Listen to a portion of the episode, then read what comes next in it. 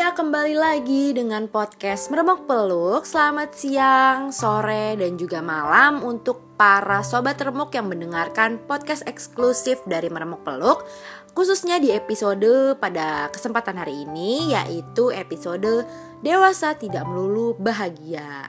Ya jadi kembali lagi bersama aku Nata di sini pada kesempatan hari ini. Nata tuh mau bahas hal-hal mengenai e, menjadi dewasa, pertumbuhan menjadi dewasa yang mana yang kita tahu ya jadi dewasa itu tuh nggak selalu seneng gitu.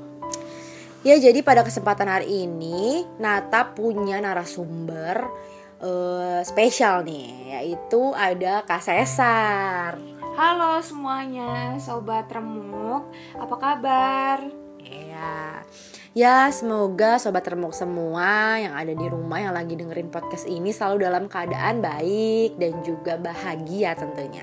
Ya, jadi pada jadi episode ini tuh kita bakal sharing-sharing nih sama Kak Cesar tentang ya proses menjadi dewasa, terus ketika udah dewasa, terus hal-hal apa sih yang sebenarnya tuh kita uh, nyesel gitu jadi dewasa buru-buru. Rasanya tuh pengen banget untuk uh, muter balik waktu ke waktu masih kecil kayak gitu. Oke, langsung aja nih ya daripada kita buang-buang waktu. Langsung aja nih Kak Cesar. Boleh dong sharing-sharing tentang pendapat Kakak menjadi dewasa? Ya, apa ya? Awalnya itu aku pikir jadi menjadi dewasa itu uh, kita bisa bebas, terus bisa hidup tanpa dikekang sama orang tua atau kayak gimana itu tuh kayak apa sih ya? Kayak nggak dilarang-larang gitu ya kak ibaratnya. mm -hmm, gitu. Kayak kita punya prinsip sendiri lah gitu kan buat jalanin hidup kita. Ternyata kalau kita dibebasin kayak gitu justru kita kayak ngerasa kehilangan gitu. Hmm. sosok orang tua sosok keluarga. keluarga gitu. Jadi kayak nggak ngerasa di hari apa kayak nggak dipeduliin gitu ya hmm. kak. Apalagi kan semakin kita dewasa kan kita semakin tahu nih orang-orang yang beneran sayang sama kita orang-orang yang bener-bener peduli sama kita itu semakin lama tuh semakin sedikit gitu ya. Jadi kerasa banget pasti kesepian kesendirian apalagi kalau jauh dari orang tua kerjanya atau sekolahnya pasti ya kan? Ya, kak, aku mau nanya nih kak, kira-kira uh, apa sih kak yang kakak uh, sesalin ketika kakak waktu masih kecil. Maksud aku tuh kayak gimana ya kayak kalau kakak bisa muter balik waktu kakak tuh hal apa sih yang pengen banget kakak lakuin lagi gitu?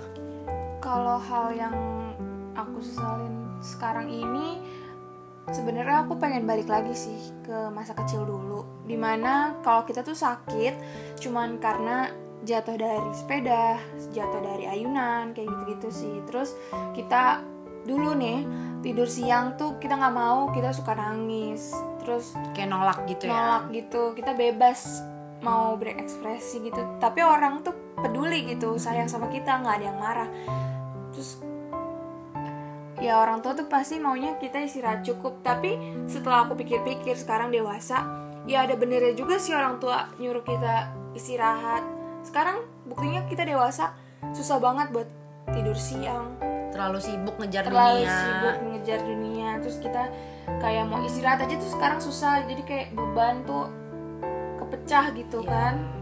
Jadi kayak apa tidur tuh rasanya sesuatu yang langka bisa dilakuin. Apalagi malam-malam aja kadang kita suka insomnia ya kan kak? Apalagi untuk tidur siang. Aduh rasanya kayak nikmat banget gitu kalau bisa ngerasain itu.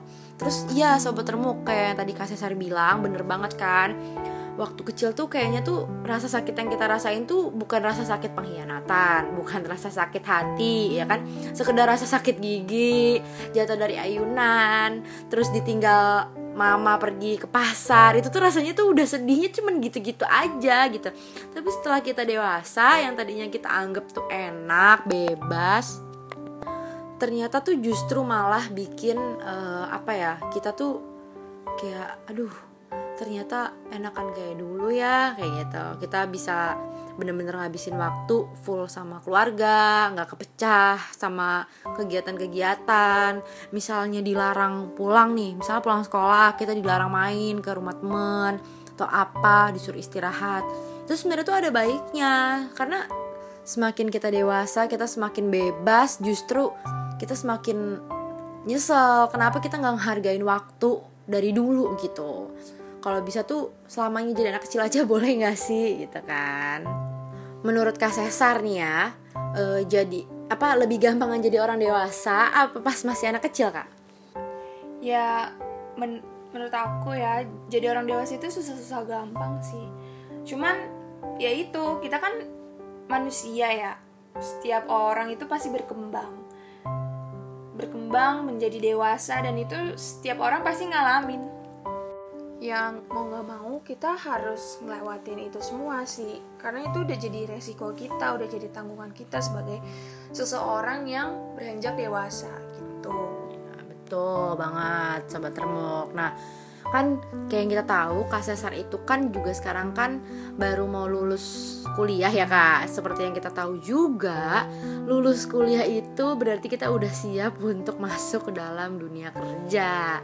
Nah menurut uh, apa bukan menurut maksud aku tuh kayak uh, Kak Cesar sendiri tuh ngerasa udah siap belum sih Kak untuk masuk ke dunia itu kan? Karena kalau kita udah kerja kan pasti tanggungan kita bertambah. Terus juga uh, kita jadi harapan lebih gitu buat orang tua pastinya kan. Terus gimana tuh Kak persiapannya untuk menjadi dewasa yang sesungguhnya?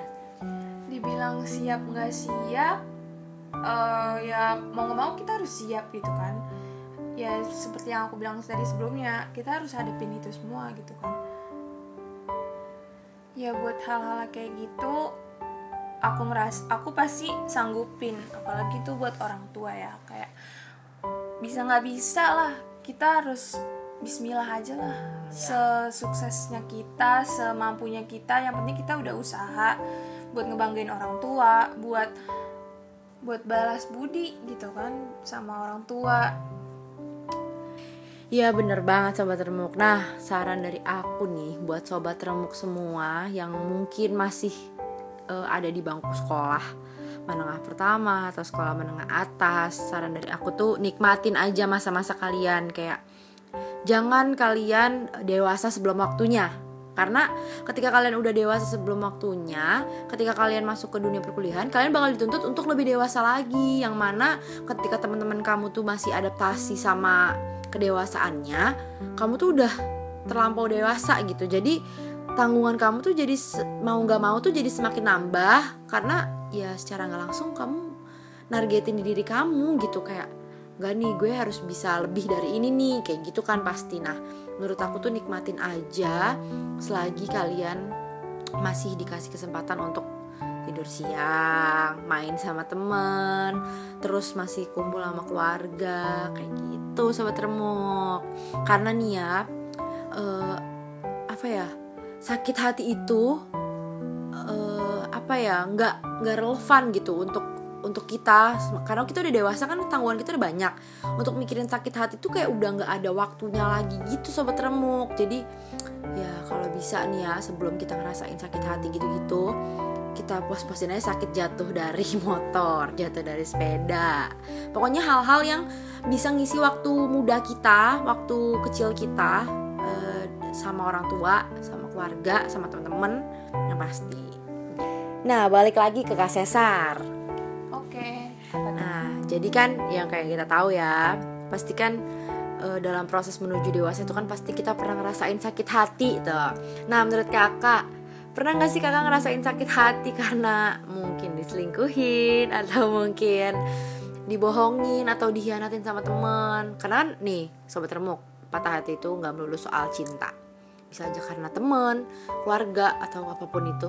Macam bentuknya tuh pasti ada aja fasenya. Nah kalau kak Cesar nih kayak gimana tuh kak cerita patah hatinya? Aku patah hati pernah sih sama